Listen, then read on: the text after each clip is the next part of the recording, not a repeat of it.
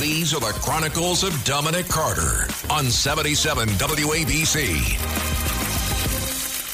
Bravo to the Port Authority police. At least 26 protesters were arrested during an anti Israel demonstration that blocked the road to JFK Airport.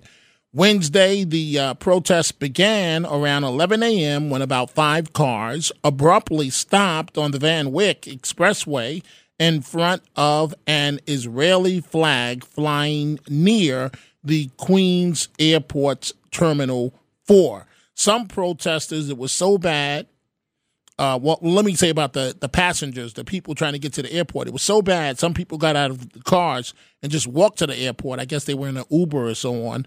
But some of the protesters got out of their vehicles. And as usual, it was all the hateful terms and words in terms of what they had to say.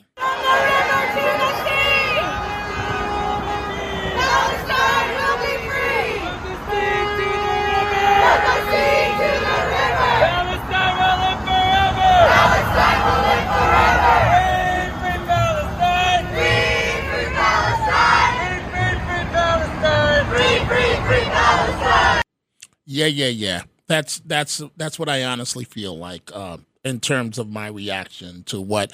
How, how, oh, how about some fairness? Some fairness, and show some solidarity with Israel.